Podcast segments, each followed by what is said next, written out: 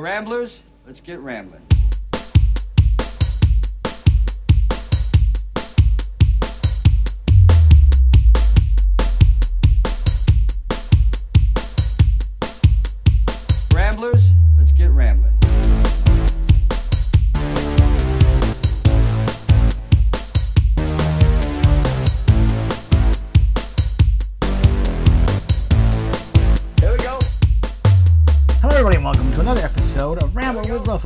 630 of my podcast, The Whole Intelligent Rambling, right here on the Talkshoe Network, and one of the longest running single hosted pop culture podcasts in Ontario. I'm your host, Russ Hale. Got a terrific show lined up for you today, and this show is a test.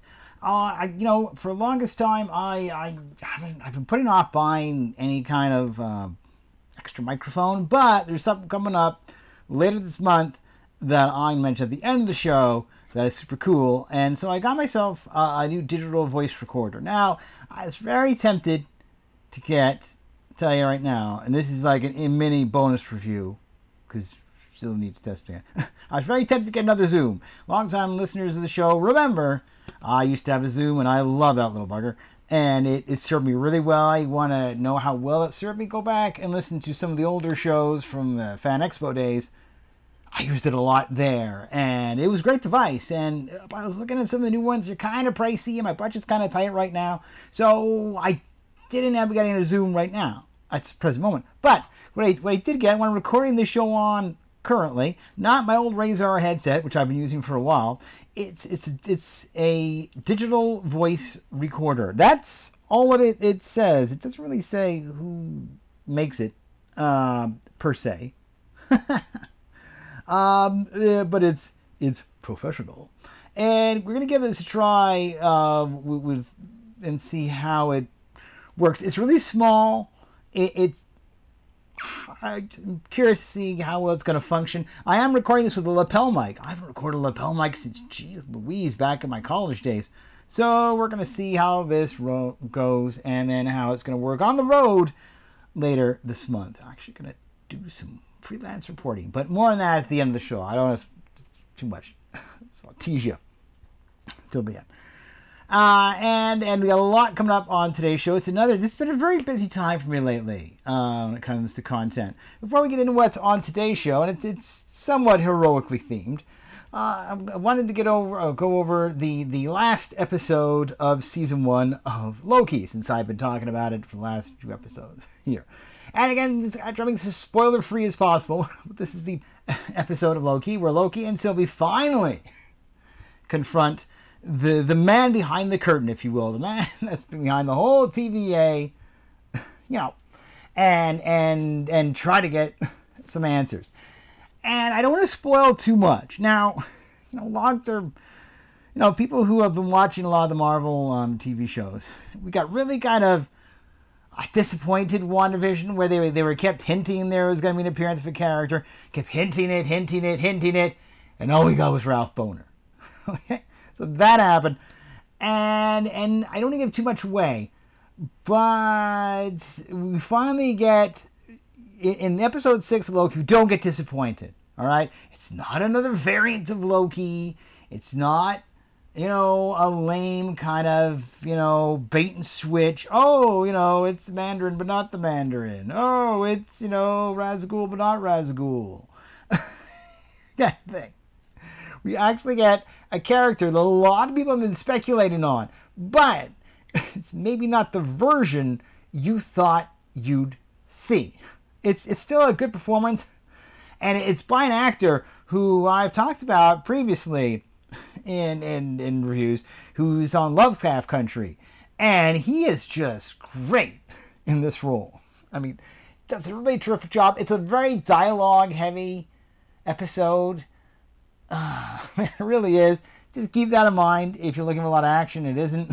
And and the way it ends, the way this episode ends, really sets things up for this multiverse stuff going forward in the MCU. sets things up for what's going to happen in Spider-Man: Far Away from Home, and and set things up for uh, Doctor Strange: The Multiverse of Madness. A lot of program, a lot of movies and shows coming up forward, and you know, it's been debate. People are saying, "Oh, do I have to watch these TV MCU shows so to keep up with the movies?" This and this and and you know, Feige went on record months ago saying, "Oh, well, you know, you don't have to watch the TV and you can still, you know, keep up with the movies." I'm gonna say,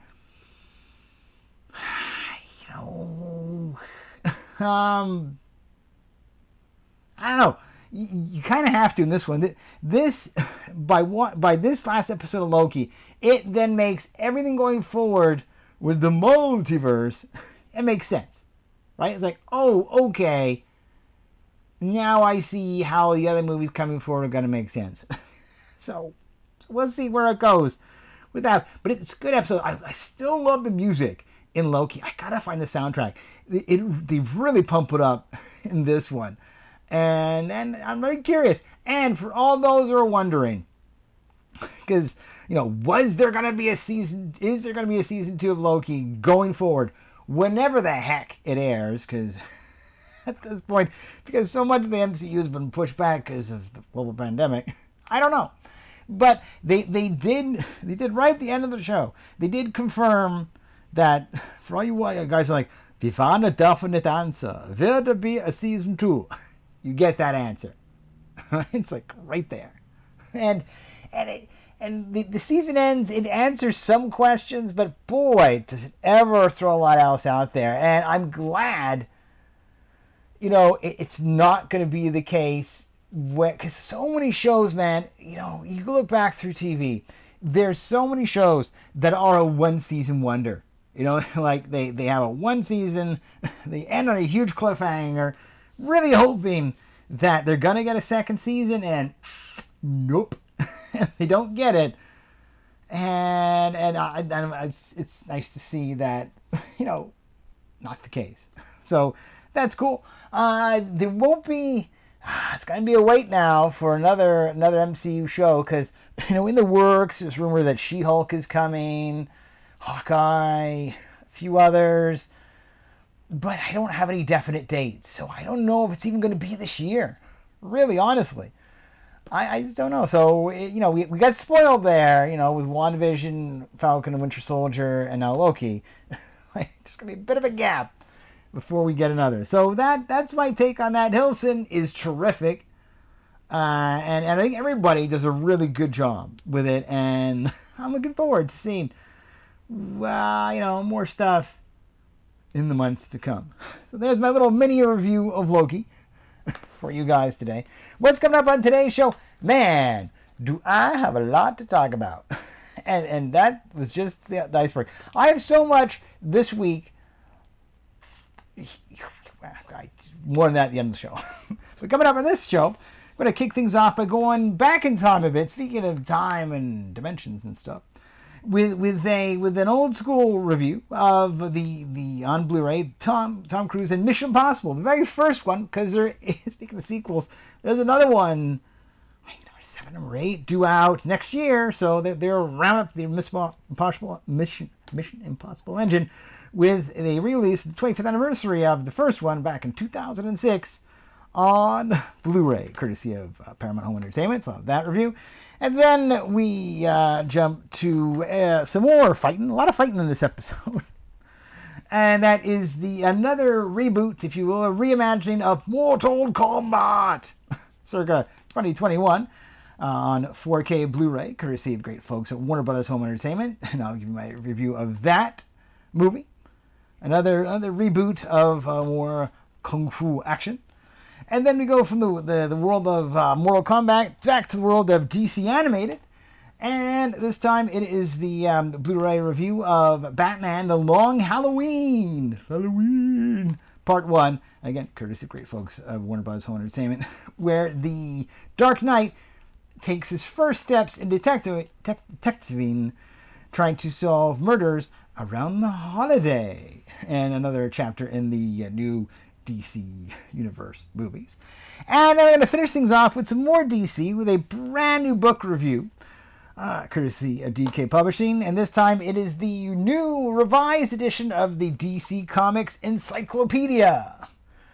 uh, courtesy of DK. I think this is the third version of this I've reviewed on this very program, and it is a massive book covering all the multitude of characters in the DCU. That's all coming up on this episode of Ramble with Russell. So I'm going to take a little musical interlude, right, the first review of the show.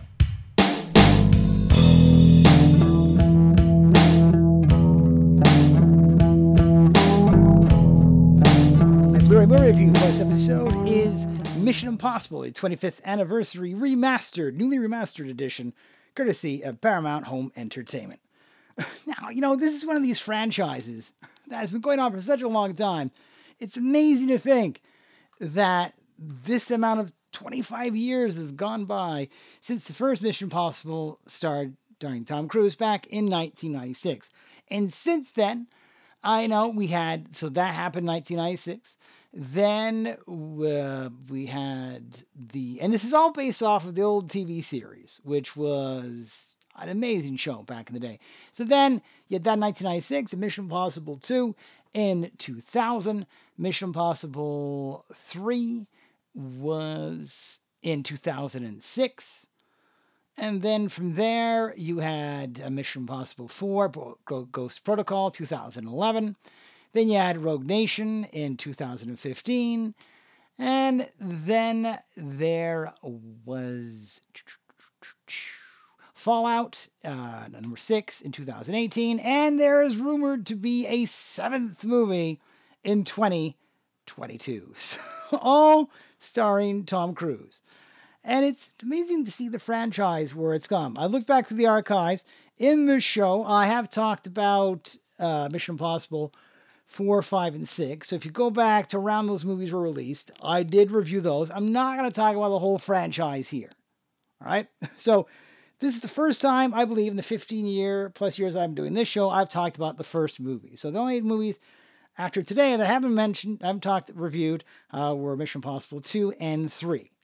Now, if they re release those, I'll talk about them. But for now, we're just going to focus on the first one back in 1996. And I actually did check. I remember seeing this movie in a theater back in the day, back when I could go see movie theaters. Woohoo! Those were the days.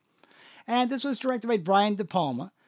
And, and it was the, the first attempt at kind of relaunching the Mission Impossible franchise, which was a huge hit back in television back in the early days. So in this movie, you have Ethan, uh, Tom Cruise stars as Ethan Hunt, a young kind of rookie-ish, you know, secret agent uh, who's under the um, the tutelage of the Jon Voight character Jim Phelps, who is the same name of the character that came from the TV show. That's the only kind of TV show carryover is that name. Also in the team, you have uh, Jon Voight, uh, Jim Phelps's uh, wife Claire, played by Emmanuel Burt. And then you have the character of Sarah, who is played by Kristin Scott Thomas, very young Kristin Scott Thomas, I say. And and then yeah, so then so that's kind of your opening team, uh, if you will, and and they are assigned to to to recover a NOC list, and a NOC list, an NOC. This is a legit thing. This is a list of agents uh, it's a, a, list of agents with their field, you know, cover names, and then tied into their real names. And this is a legit thing. I didn't think it was, but but it is a thing that actually happened. So this team at the start of this movie, they get assigned to recover the list that is is getting stolen, and if it gets released out the world, then all these agents, all their cover gets blown, and they are put into danger. So that that's kind of the the premise of the movie, if you will. So the start of this movie, that that's it, and it very opens up very like an old school. Your mission should you accept it, and so it starts off, and the mission, you know, starts off really good, but then it goes sour. It goes sour in a very bad way, and and and and it ends up that that Ethan is the only like things go wrong, and when they go wrong, they go very wrong, and and practically all of the team gets killed except for Ethan and Claire. And then they have to, and then the character of Jim Phelps is kind of like a mentor to to Ethan Hawke, and so his, movie, his mission in the movie is to one recover the NOC list, and two to um, avenge the death of Jim. So that's the premise of the movie. Along the way, he gets joined by he has to recruit, of course, new team members because his old team gets damned off. He gets he recruits new team members in the form of um, Krieger, played by Jean Reno, and Luther, played by Ving Rhames, to to recover the list and to find Jim's killer. And it's very much a a it's a good spy movie for back in the day. The music is is done by Danny Elfman, who does to this day one of the best remixes of the Mission Impossible theme I've ever heard. Like the tom tom tom tom tom tom tom tom. I remember seeing this in the theater, and and this really to me established uh, established Tom Cruise as an action star. So because before then, you know, he'd done a few things here and there. You know, he did the Top Gun, but he, this really kind of elevated him that level, really. And and it's it's a good movie. I mean, there's just some really great action scenes in this, and and it's really high paced. There are some twists and turns. And I remember back in the day when I saw this in the theater, and in a region that I no longer live in, it was really fun. Uh, really, you know, it was it was a good good ride, and and for years I had the soundtrack to it because I just loved that remix, and and it's one of those. It's like it's a Tom Cruise movie that I actually like him in. I mean, with him, it's hit and miss with me. Sometimes he's really good, and sometimes it's like me.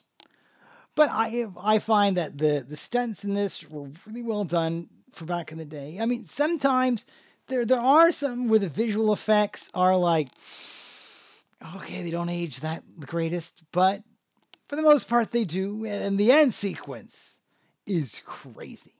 Stuff they did on top of the train. it's just man, nuts. And then, then of course, this movie has the famous scene where they have to lower him down the shaft and the whole force sensitive room and all that kind of stuff. So that that's there. A fun movie, and it was nice to rewatch it again. Uh, this release does come with a IMF sticker that our car decal you can have for your very own. I, have not put it on my car, but it's it's there if you want it. And the extras on this aren't too bad. I mean, if, if you haven't ever picked up this movie on Blu-ray before, this is definitely one to pick up. You get a lot of extras. You get and, and a lot of these are um you can tell they're a little dated, like they were done a few years ago, kind of. But still, if you haven't have this, you have uh, the mission. You have, so there are a bunch of small ones. You have uh, Mission Remarkable, which is just highlighting the film. You have 40 years of making the impossible. So it's a nice featurette not only highlighting the movie, but highlighting the old TV show as well. Uh, when it comes to a lot of footage from there. Mission Spies Among Us, which is um, just more behind the scenes. Uh, Mission Catching the Train, showing how they did the train sequence. Mission uh, International Spy Museum. It's it's a nice featurette. We actually show a legit spy museum and some legit spy stuff. Then uh, Agent Dossiers. These, it's that. This is just you can go through each of the actors and it does a little bio and stuff. Nothing. If you want to spend the time to look through it, you can. Uh, mission marketing, which is all the trailers and the TV spots. Now, what's interesting about the trailers and the TV spots? I watched these, and there's and many of the TV spots, many of the early ones anyway, and the trailers, they, they include a scene near the end of the movie that if you see this trailer, it's going to totally ruin a moment at the end of the movie because you'll know how the movie, like, there's a big tension point right at the end of the movie with the train. And if you see the trailer, you're going like, I already know how that that that turned out. And that's to ruin it. So, for all you that are out there that you've never seen Mission Impossible, this movie, don't. I'm going to warn you now. Don't watch the, the trailers before you watch the movie, or you will be spoiled. I can't believe that they would, of all the clips in the movie, you want to put that one in. in there. Yeah, it's cool. It's a great way to advertise it. But you totally ruin an ending, the part of the ending of the movie. Any kind of tension. You you kill it with that. And I, I don't get the logic. It's like you're giving a big thing away there by doing that. It's just whatever. Uh, there's a photo gallery, which is very much like, you know, the um the Mitch Dossier's one, if you want to do that. Photo gallery, trailer gallery in HD. Now, they include two clips here Excellence in Film Cruise and Generation Cruise. These are two compilation footages that were made of Cruise's work for two different ceremonies that are a bit apart.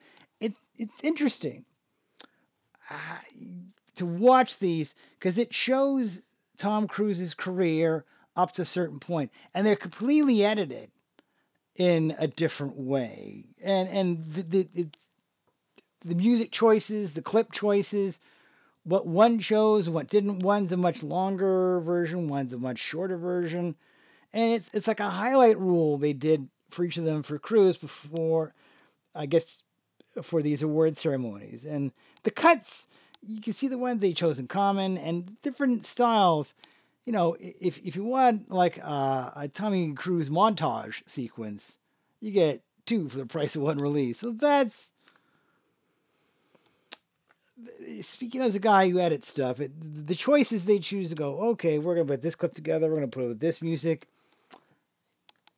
Different way to different ways to to show off an actor's acting. Some of them, these clips really highlight how sometimes he can be really a good actor, and some of them highlight how, man, he be full of cheese and cheese a lot. And you can tell they're older because it only highlights his film career up to a certain point. And it's like, he did a whole whack of movies after that. Be curious. I'd love to see if somebody said, like today, as of today, okay, we want you to make a montage of all Cruise's performances in movies up to now. Do that, put it to music, and then compare that to what I see here and what edits remain the same and how much more gets added.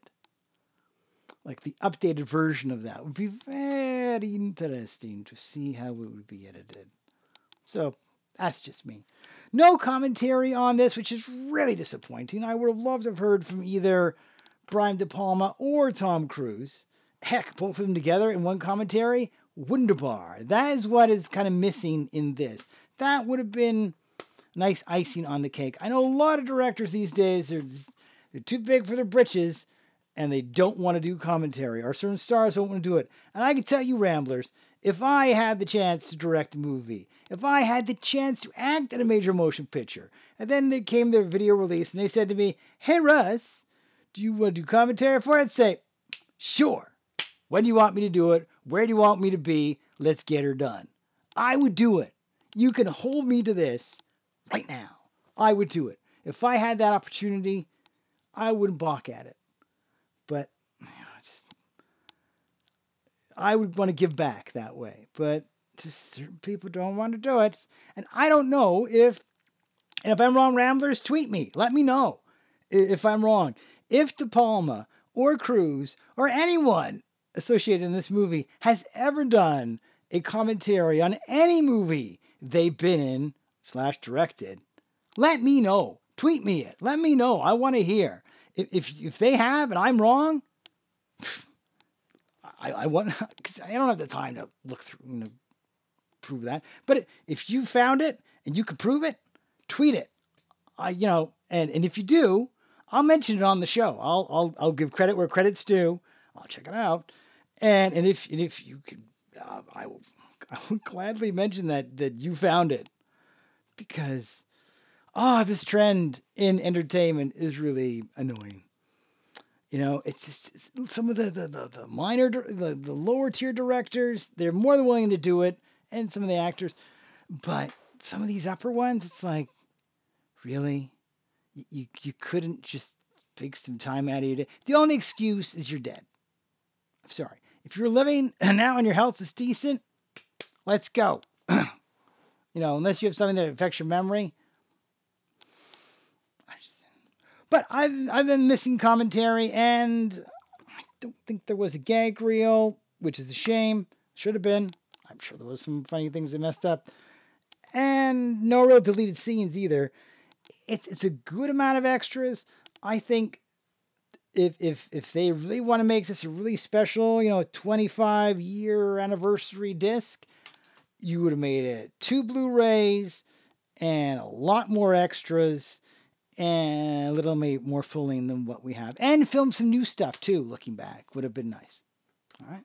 So that is my take of the Mission Impossible 25 year anniversary re release on Blu ray, courtesy the great folks at Paramount Home Entertainment.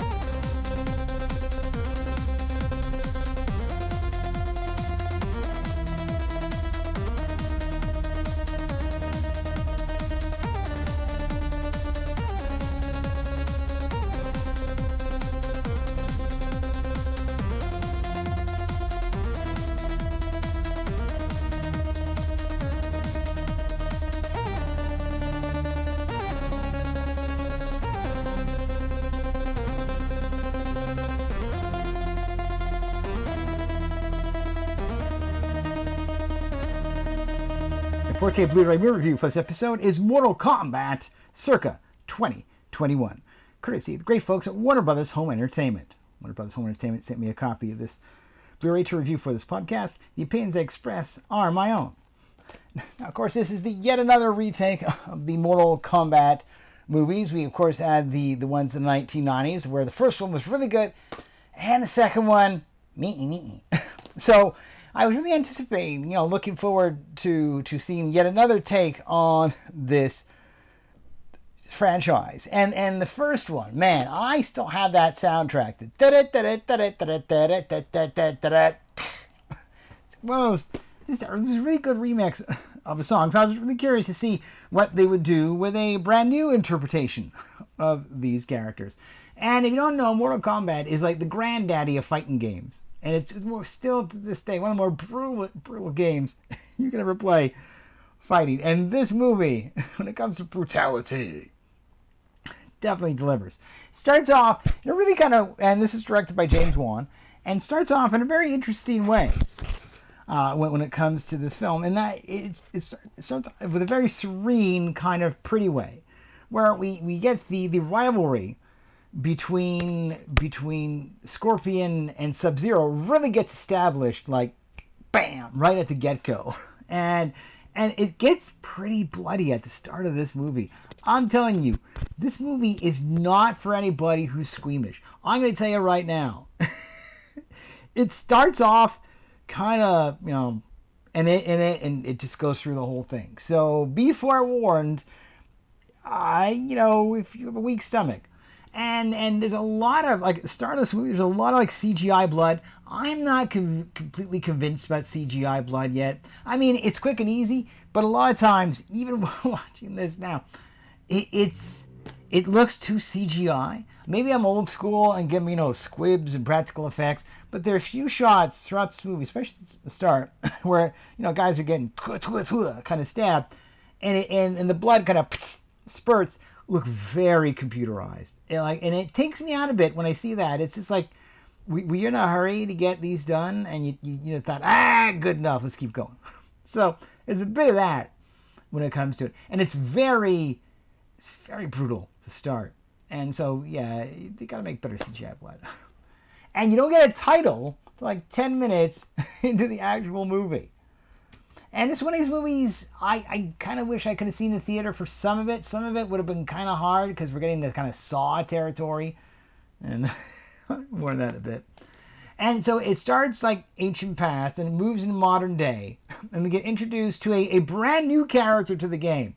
Now, the, the first movies, um, the movies back in the 1990s, y- your main, you know, um, kind of, you know, hero was was was was was was I believe it was Kung Lao, and that was like right from oh, Lao Kang, but it was, it was one of the main characters like right from the video game. For this time around, yeah, those characters are in this one, but but but but but your main lead is a brand new guy called Cole Young, played by Lewis Tan, who is an MMA fighter you know, who's like, uh, you know, like he's he's a wife and a teenage daughter, and he's the kind of guy that's just on like a really bad kind of winning streak, right? And he has like the, you know, the dragon kind of Mortal Kombat thingy in his arm, and that drags him into this world.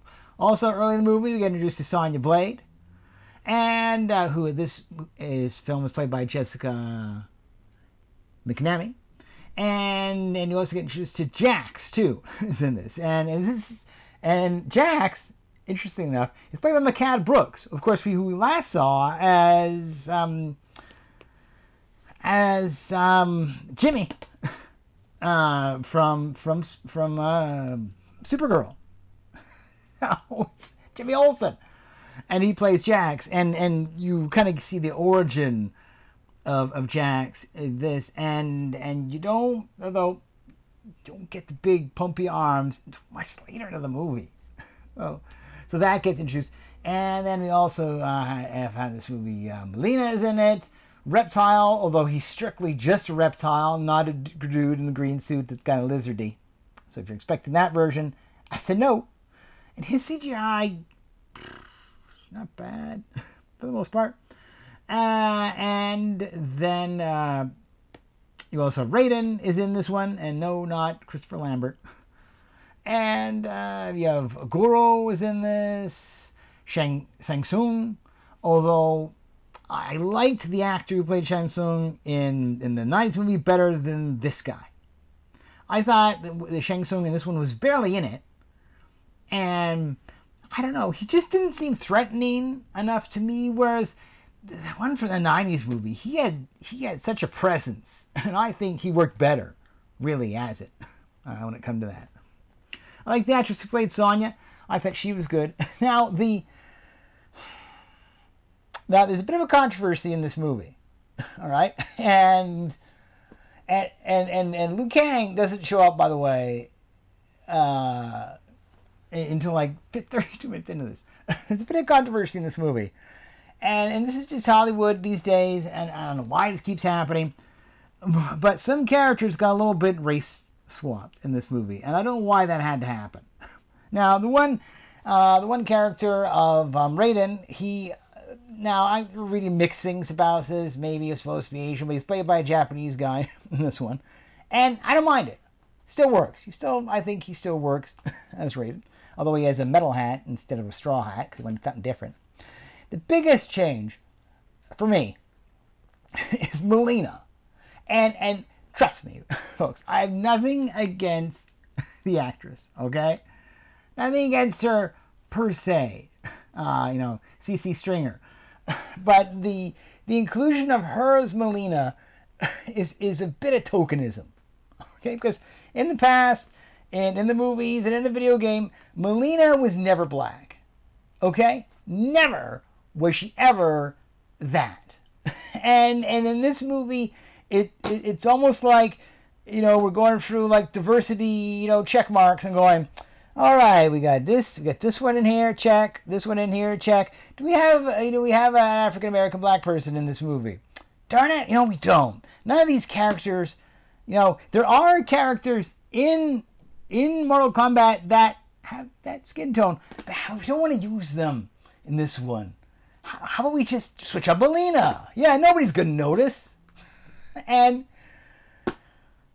it doesn't to me as a guy who's played a, a buttload of these games and seen a few of these movies seen a lot of adaptations it really doesn't work for me. And and they do it to her. The character barely talks. There are some deleted scenes and we'll get to those which has a bit of lines.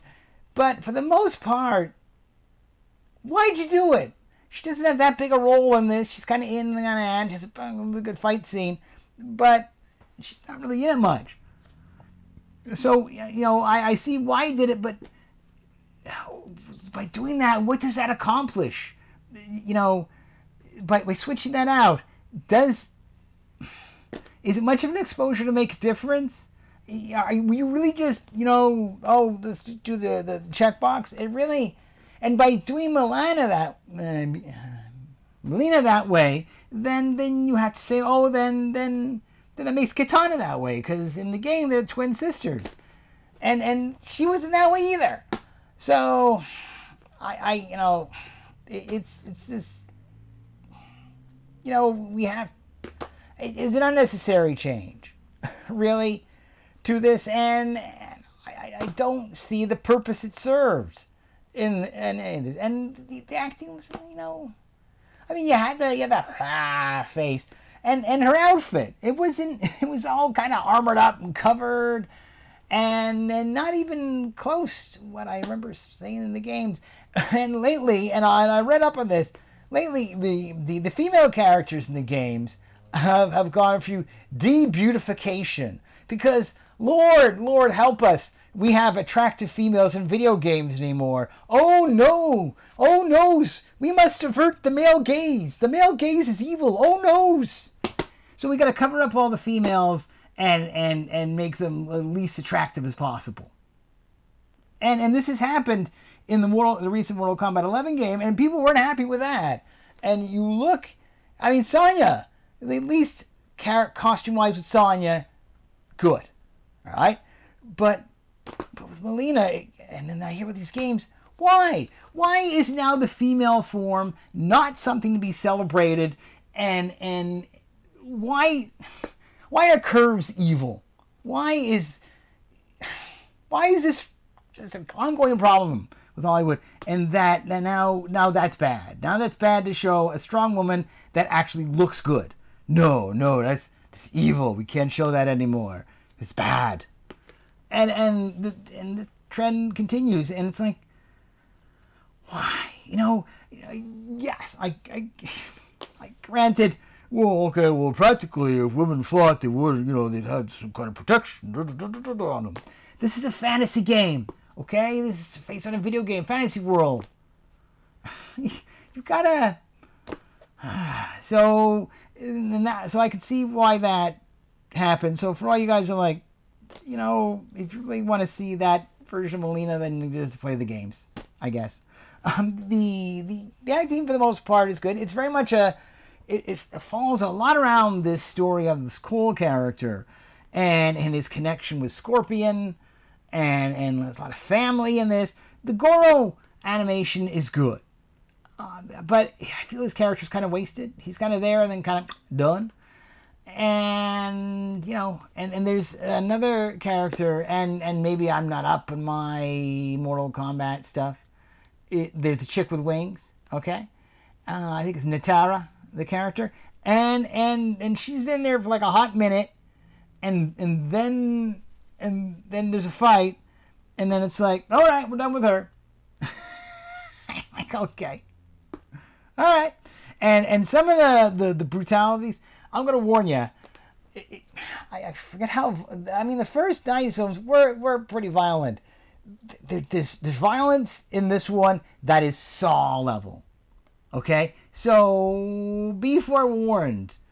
Not a movie for little kids unless you want them to have kind of nightmares. Uh, but it, so it's very brutal. I mean, it really highlights. Although one thing I they didn't show in the movie, which I missed opportunity in the modern video games, when you're when you're fighting and punching, sometimes when you hit somebody really high, it like does an X-ray and shows like the bone breaking and stuff. They didn't they didn't incorporate that in the movie, and I thought, wow, you know, for all mm, you didn't like put that in. I mean, there's still you know the get over here still there, and some of the lines from the movie are put in, and there's a there's a tease of you know, dun, dun, you know the, the theme song. They tease it a little bit. It's like we tease it, but then we won't commit to it. And we'll tease it, and then we'll pull it back. So I don't know. The '90s soundtrack to me still stands out, man. If you could find it like that, that dun dun dun dun dun is one of the you know such a good fighting music. Uh, and that's that. So you have that the the effects in this, other than the fake blood, um, pretty good. I mean, there's there's one scene where everything is like iced up, and they're fighting like an iced room, and that that looks cool. And overall, it, it's a fun movie. Um, I think, you know, I, they, they definitely set it up for a possible sequel. They tease a character in this movie, and there's a lot of stuff in the movie that are nods to other characters. They tease a character in this movie, like right near the end, that was in the 90s movie that wasn't in this movie. And, and, and that's a character, by gosh, by golly, man, they, they cannot gender swap, race swap this character. If they don't if they make a sequel and they bring him in like they bloody well teased it, and they don't keep him the way he was in the game, and they just change him just because we can, after they tease him in in in in the in the in the game, although in the movie, although if you watch how they tease this character, they never show his face. They're very careful about that.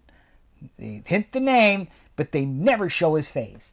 So I don't know, fans of that guy. I mean, I mean, they, they did him a bit of a dirty in the '90s, um, uh, in the sequel that movie. um, but we'll see what happens to him. Oh, oh, Kano is in this movie. Kano is, is fairly good in this. He, he's although he is very stereotypical. Oh, I'm Kano and I'm a villain, kind of thing. Just, just saying. Um, so that's there. And so yeah, I, I hope if, if there's a sequel and they bring out the character they super teased, that just keep him the way he's supposed to be. For the life of Pete, don't don't race gender swap him. Because if you think the outcry from Mileena is bad, if you think people are really PO'd about that, oh lordy, if you don't change him, there will be so many that it'll, it, it will not do well.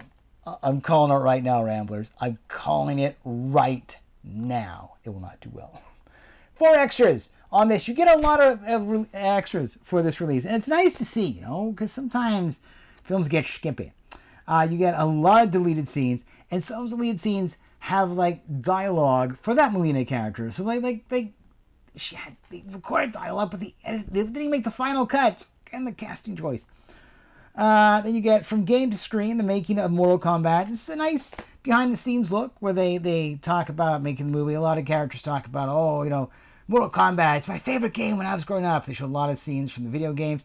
It's funny in these featurettes. They they kind of you know hint at the previous movies, but they don't outright say oh well you know we're doing this movie. It, it's yet another iteration. Um, you know, it's not really totally sequel based of those movies. It's just another take on it. They, they really gloss over that movies were done before on this IP. It's almost like saying, well, you know, it's been a lot of video games, but this is like the first movie. And like, no, no, it hasn't been. This is like technically the third movie. There's been a TV miniseries. There's been a buttload of animated stuff done on Mortal Kombat. So no, Not the first take, people. Uh, and even the games are very cinematic these days. I mean, Lord Mighty. then you have um, the Mortal Kombat fan favorite characters. These are 11 featurettes where a bunch of the characters, uh, actors from the movie go over their characters and why, how they feel about them and yada, yada, yada. Of course, just glossing over how Mileena used to look. Just, you know, we won't even mention that. We'll just keep going. yeah, okay. Uh, then they have um, in, Into the Crypt, Easter eggs from Mortal Kombat. The, the It's where the uh, people from the movie, almost Porky picked that, um, go through and they talk about all the Easter eggs. Right? There are a lot of Easter eggs. In some, if you're a fan of Mortal Kombat, you'll know. Some you're like, okay, I sort of can see that.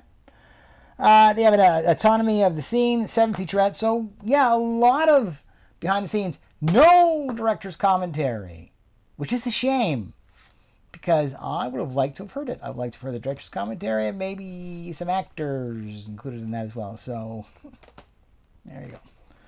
So, uh, so my final take on this. Yeah, it's great to see Mortal Kombat back in movies. Uh, I think it's one of those like you play a game, you say, you know, let's make a really good movie. And I, I said I enjoyed the '90s movie, even though, you know, the second one had its Annihilation had its issues. Woo, lordy. Um, but you know, I, I always enjoyed those, and it's nice to see it redoing again. Like I said some of the the, the character changes I it's not necessary, and I think tokenism and pandering, but this is the world we live in now, uh, and it is what it is. I'm curious to see uh, if they do do a sequel and, and where it goes with that. Do they build off of the Cole character? and what they establish, or do they, you know, go full forward with the character they hinted about at the end of the first movie, and then go from there? It's and and, and then what other characters that are still around? Not everybody characters make it through this movie. Uh, makes it into the sequel, you know, because there's a lot of possibilities here, but you know, because Mortal Kombat the game, like Street Fighter, has so many characters to choose from. So we'll see where they go. They did hint at another one. Uh, very brief. I'd like to see him a very um, native character. I see. Uh, let's see live action of him. I hope, I hope the, see. There's a character there, man. Like like Nightwolf. You cannot not make him a a a a um, uh, uh, a Native American. You cannot change his race. You cannot just you do that. Oi, oi, oi. There's another thing that would just send people over the wall. You gotta leave Nightwolf the way he is. Yeah, yeah, don't don't not make him that. Ooh, there'd be trouble. All right. So that is, uh, but overall, a, a fun movie. Uh, for the action alone, I wish I could have seen some of it, although the gore, much like Saw movies, there's a reason why I don't see Saw movies in the theater. Would have made that a little hard to stomach. So that is my take of Mortal Kombat circa 2021 on 4K Blu-ray, courtesy of the great folks at Warner Brothers Home Entertainment.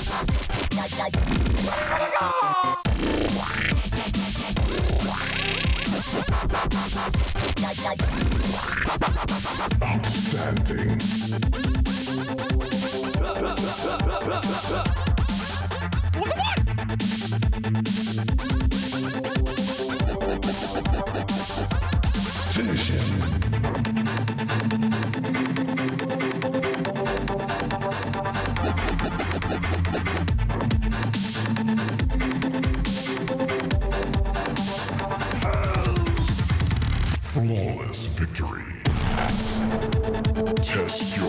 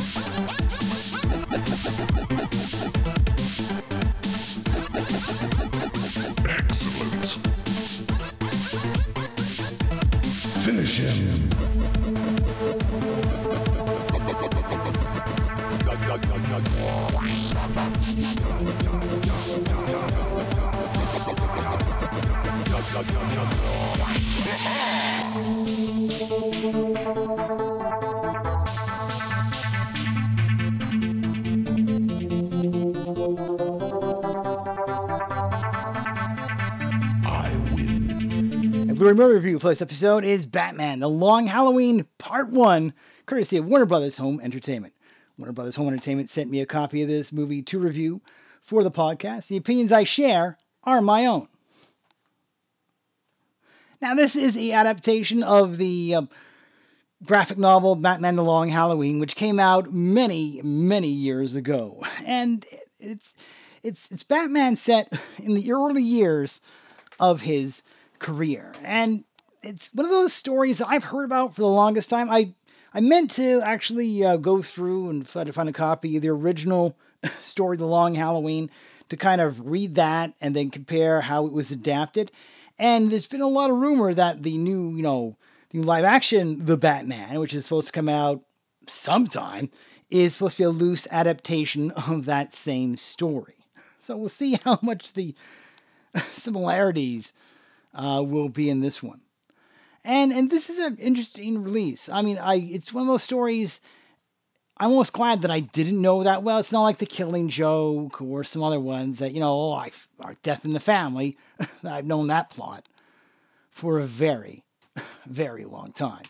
Now, in this story, Batman this time is played by Jensen Ackles, and that's kind of cool. I, I it's always and I always find interesting with these uh, DC Universe movies that they they're constantly recasting Batman, and I think that um, Jason Ecken, Jensen Ackles does a good job. You know, formerly of Supernatural, formerly of Smallville, and he's a good Batman and a good Bruce Wayne, and he has that kind of intensity, that kind of quiet intensity, which works for Batman, and I, I like his interpretation in this.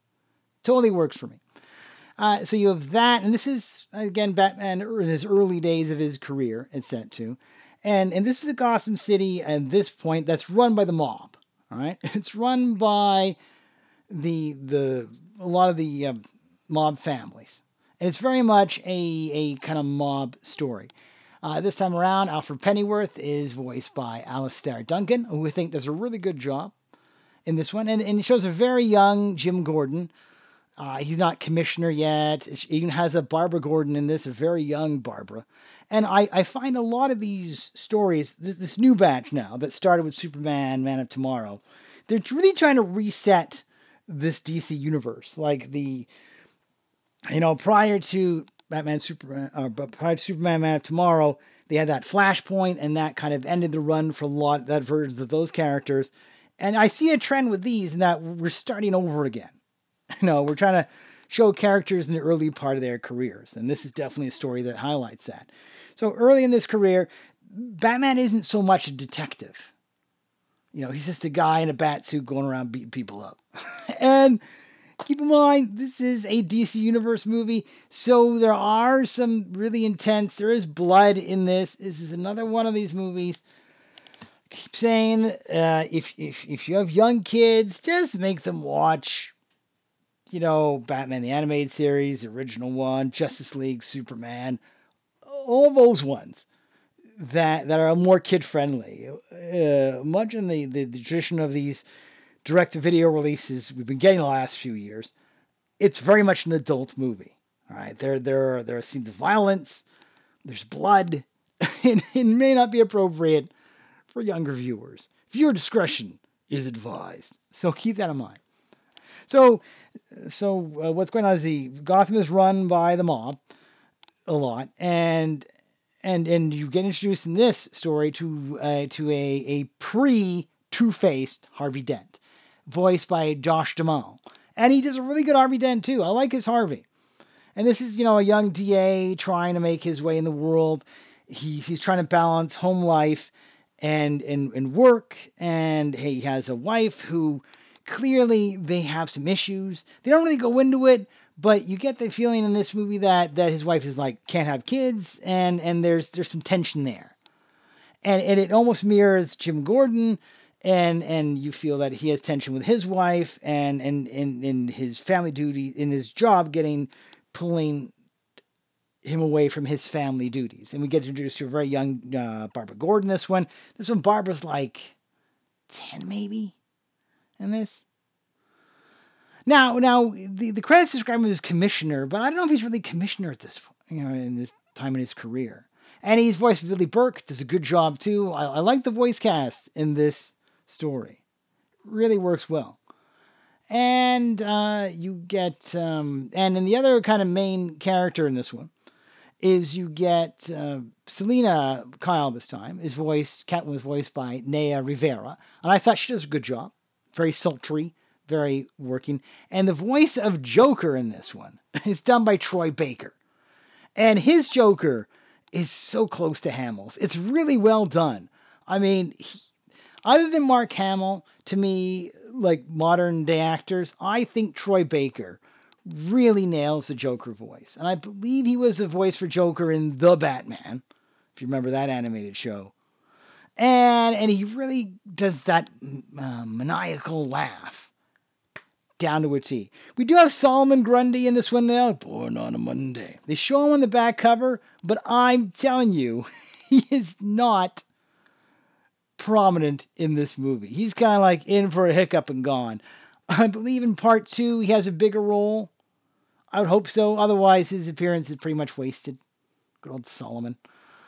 And and it's it's very much Batman, kind of Bruce, working his way, and and so you have all these murders that keep happening around the holiday, holidays, and they're all getting targeted by this mafia family, and and the big you know mystery in this first part is who's doing it, like who is targeting all these mob members, and they they really hint that it's the Joker, but you know it's it's he's kind of in this but you know, we're not really sure that's actually him. And it, and it builds up to a point at the end, not to spoil things, where we're going, hmm, where we go from here. And for all those who who hate, you know, like, oh man, the story really didn't finish. It got to a point, and for all those people out there that got to the end of the Fellowship of the Ring, Lord of the Rings, and got to the end of that movie and went, you got to be kidding me.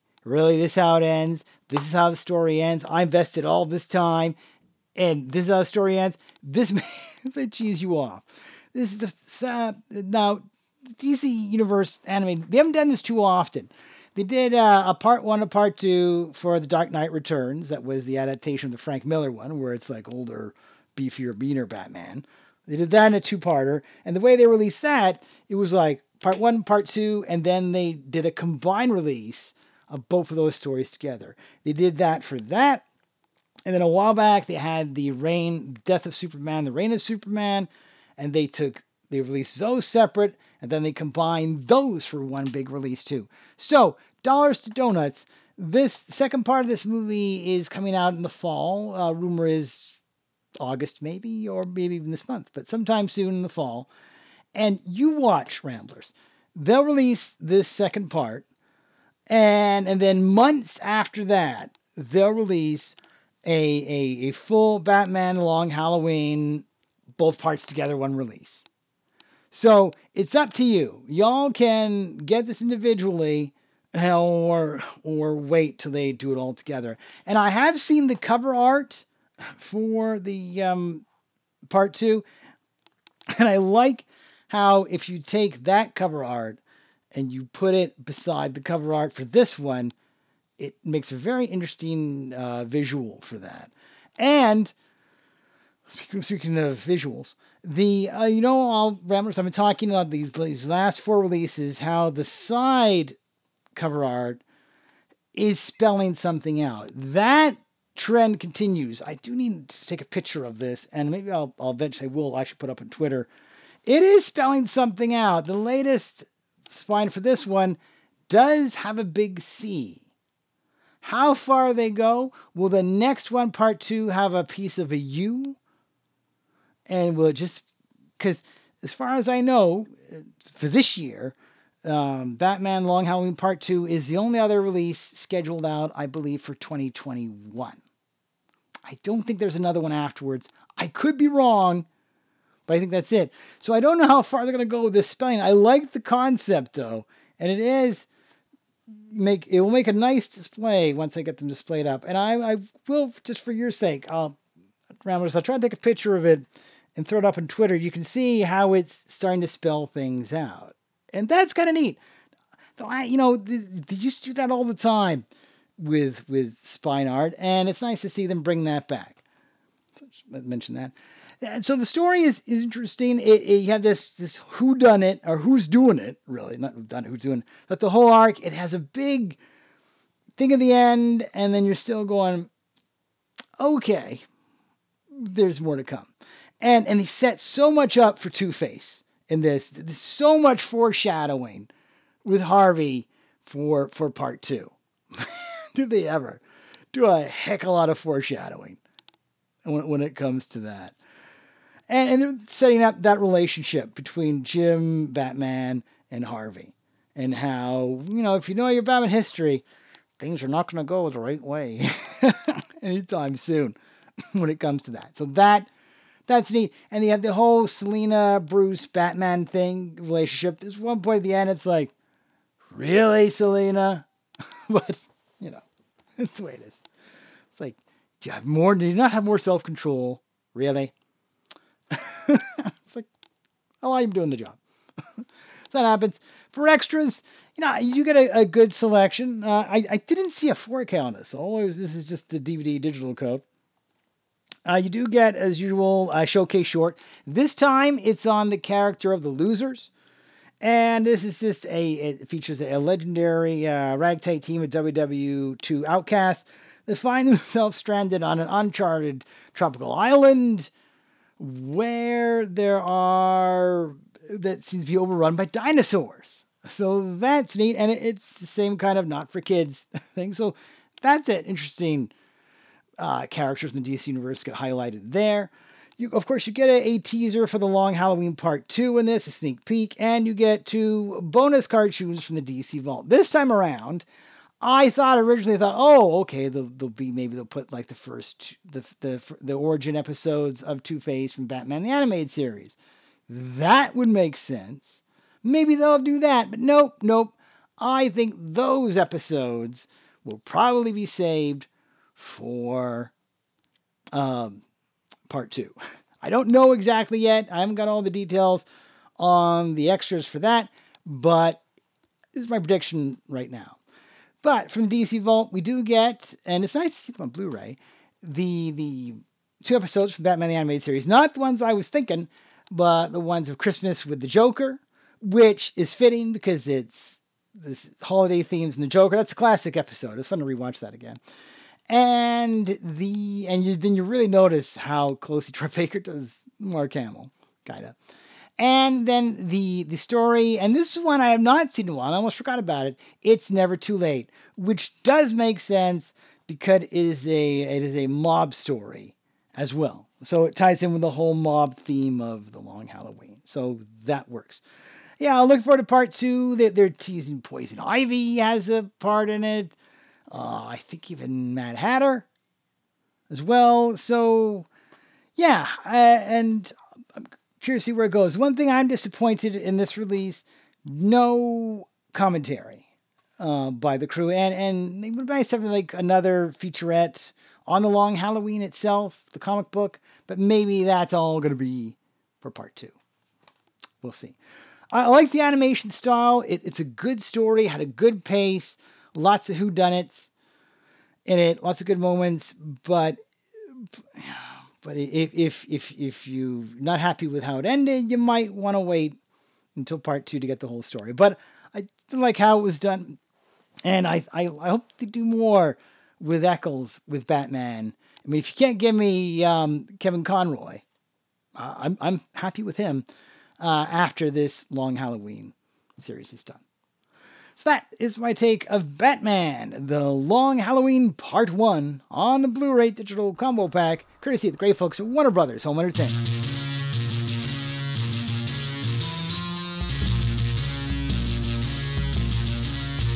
In the cool of the evening when everything is getting kind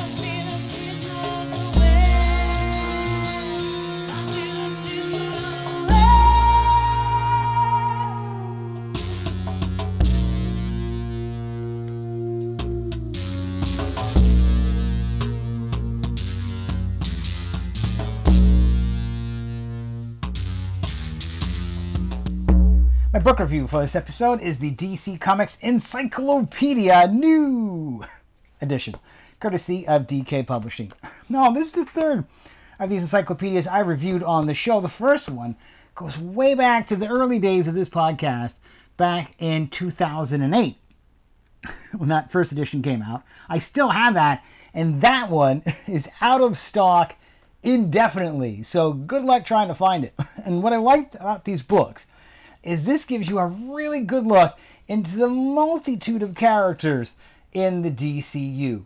It's, it's one of these books, I always like them, and it's a big, weighty book. It's one of those books like, say you're watching a show, right? And a character, say like you're watching the Arrowverse, and a character appears in the show and you're going like, hmm, I've never heard of this character before. I would like to find out about this character and, and, and just like brief little something so I know what about it. well, with this book, it has a nice, huge alphabetical listing of every character up to current day. So if you see a show, you know, like Arrow or, or Supergirl or something, I'm going Arrow, it's already done. Any kind of Arrowverse show, you know, like, hmm, I wonder what this character's history is in the comics. Bammo, you can look that up. Or if you're like reading a new comic and you're like, I want to get the history of this character. Bammo. You can look it up. And that's what I love about it. And also filled with gorgeous illustrations. and and all three of these editions, both the, the first one that I read back in 2008, and it took them a while to get to get another one. I mean, the we didn't get the second edition uh, until 2016, and the 2008 one had a you know all these villains and heroes clashing, and the 2016 one was cool because you had like heroes on the top and then villains on the bottom kind of layout.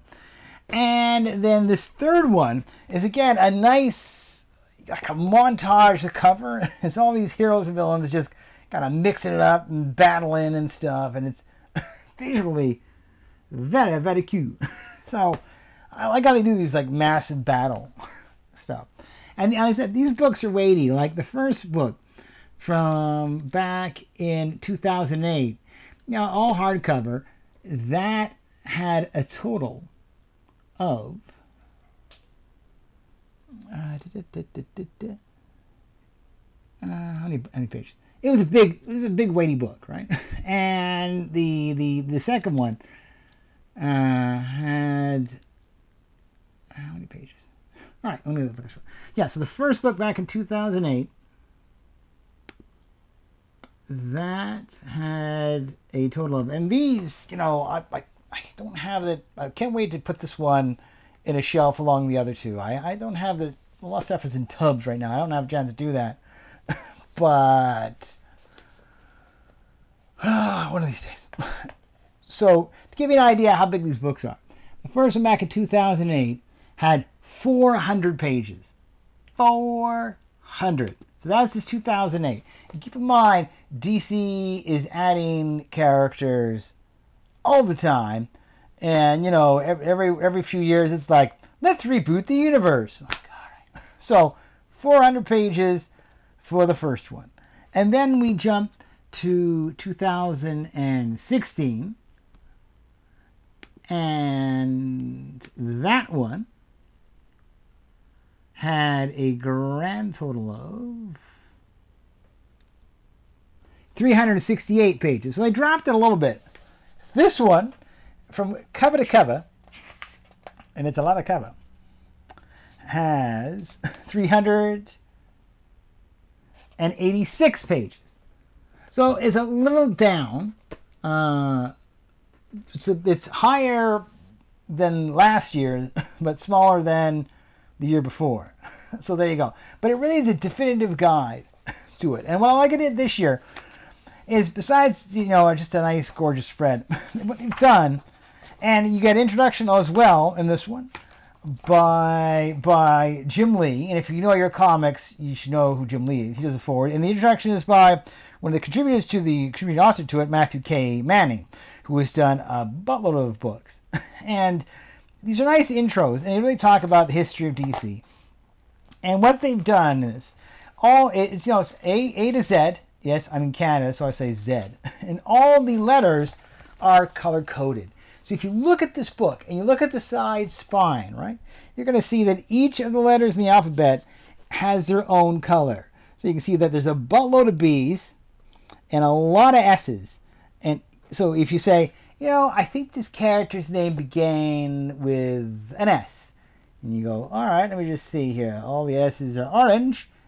Oh, it's going to be in this section. it's a lot really quick way to find somebody. So if you're like in a hurry to find a character, bammo, it's there. And I'm always impressed by the, the amount of work that goes into this. Like, because you got to dig up the history, you got to find, you know, like a nice, some a nice, you know, representation of the character. And because the, the history of DC is so crazy, because you know it's been for a lot of D reboots in the DCU. You know, the, the, the granddad of them all, of course, was Crisis in Infinite Earths back in 1985, and that rebooted a lot of stuff. And then we went a lot of years without any reboots. It was yay. And then the one right after that would have been Flashpoint, and that was back in 2011. And then that was a big reboot. That happened. And then, you know, I don't know, people are just impatient, and, and it didn't take that long to do another one. And then we, the next kind of big reboot after that is we had the new 50, and then the, the Flashpoint kicked off the new 52. And, and actually, if you want to hear more about Flashpoint 7 New 52, go back to my Fan Expo footage from that time where I spoke, actually spoke with then head of DC Dan DiDio, and we talked about the changes back in those Fan Expo ex- ex- episodes, and you can hear more of. And I'll give you, tell you how to get to those at the end of the show. So that's there. Then the last kind of big reboot they did after 2011 is, of course, the DC Universe rebirth that happened in 2016.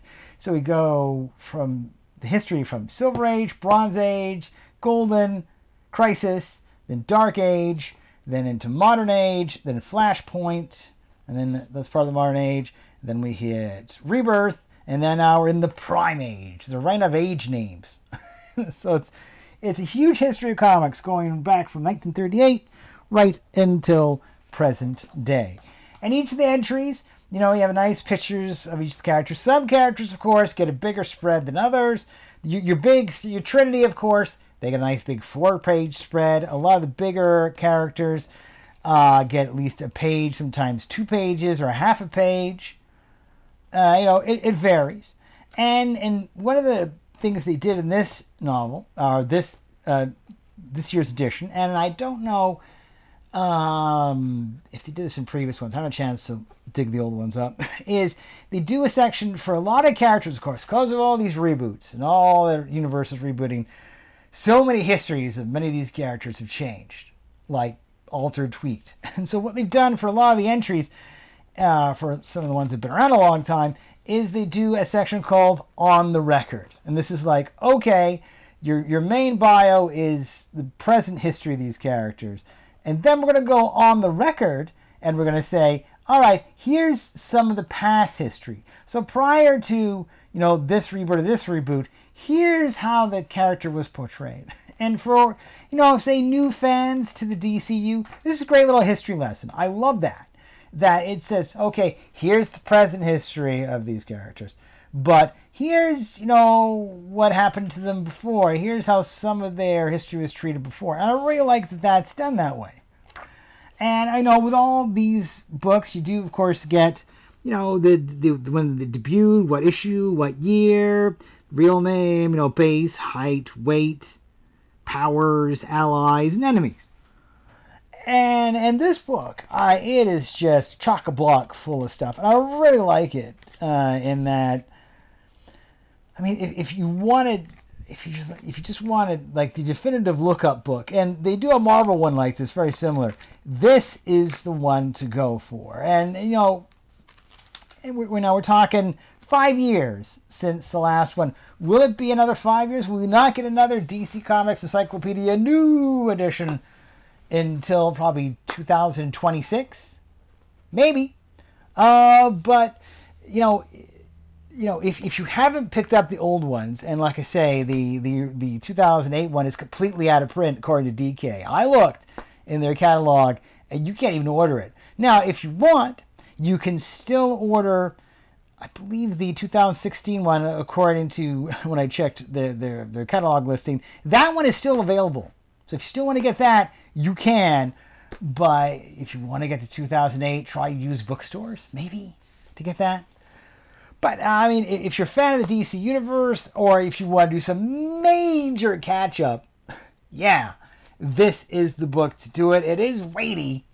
it is definitely a coffee table book, but it's nice. You know, I I forgot. It's like I forgot how long it's been since the last one. Like five years have gone by since the new, and and it's it's another welcome addition to you know just highlights so many you know characters you know, characters you don't know, and even like right at the back, the, you know there's a listing for some that are just like you know we want to acknowledge they exist, but you know they were kind of in and gone, and so we're just gonna give it like a little like roll call of ones, and then that's it. Like the character of Wildebeest uh, from Teen Titans, who had not the greatest end to him.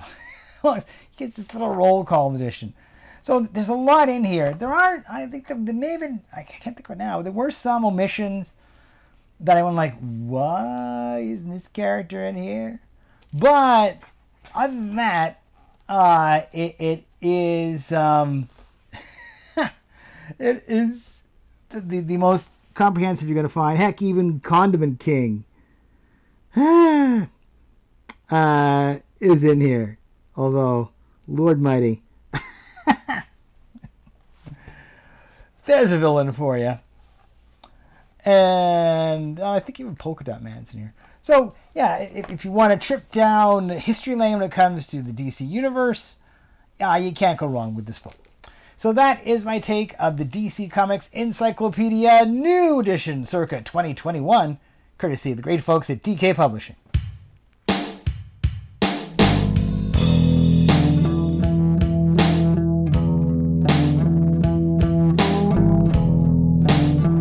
Going to wrap up this edition of the show. Hope you all enjoyed it. As always, you can touch me the number of ways. You can always check me out on Twitter.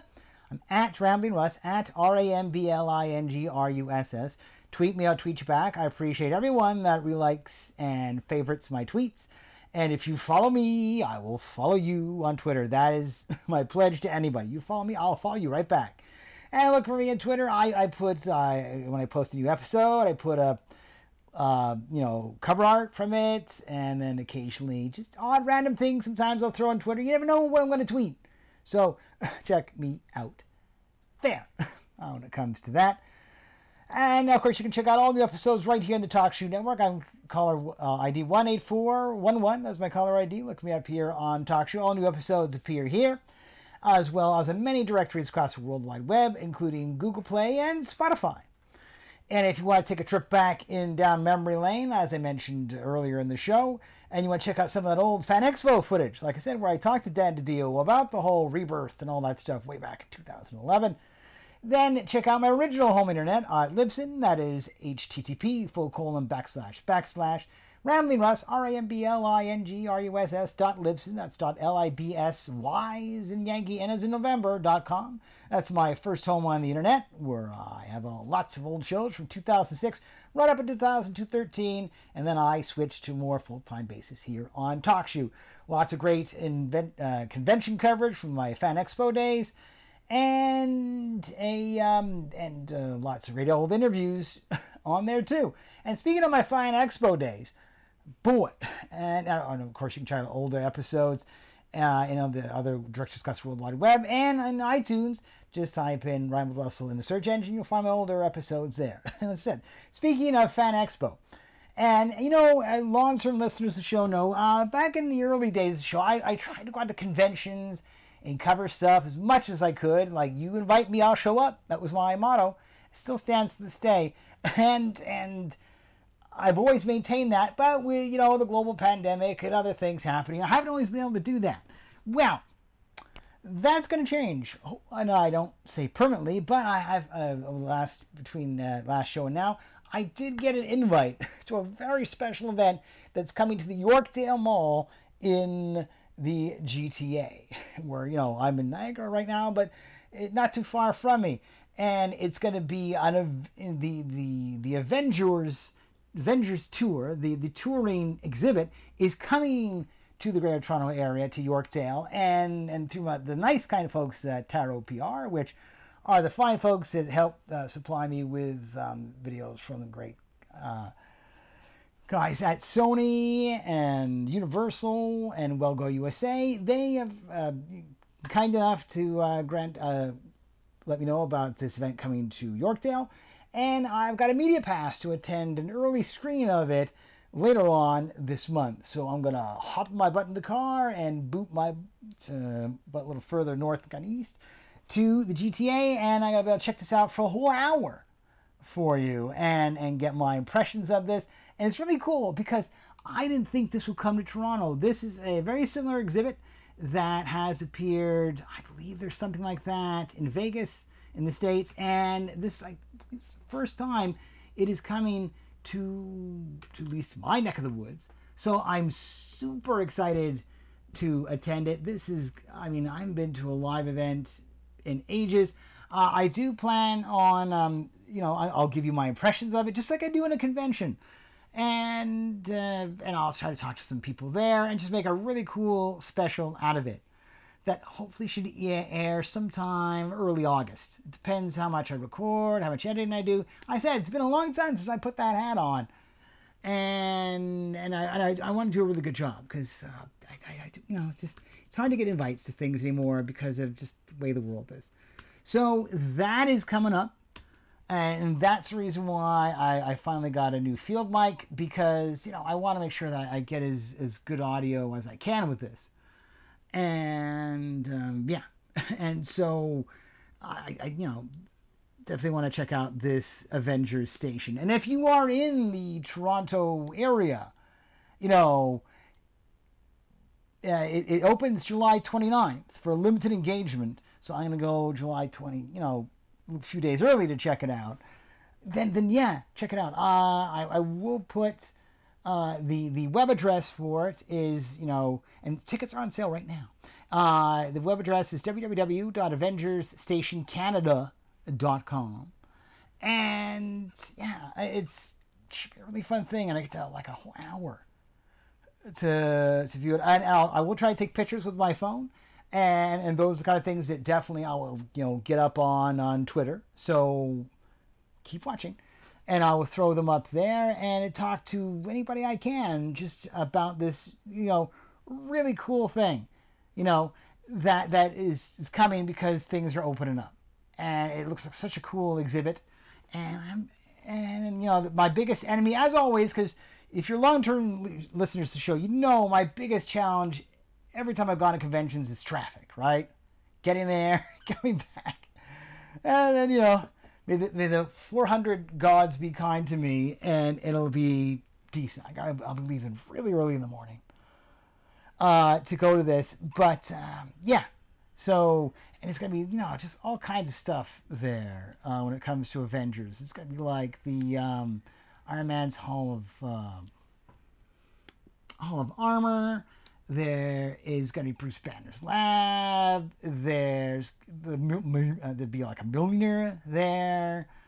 Uh, all kinds of stuff. And I, I said this is something that I thought I have to go away like to Vegas for or states, and it's coming to my neck of the woods. So yeah, uh, event coverage, uh, at least for now. Coming back to the show, I, I I don't know how much more I'm going to do this in the future, uh, but yeah.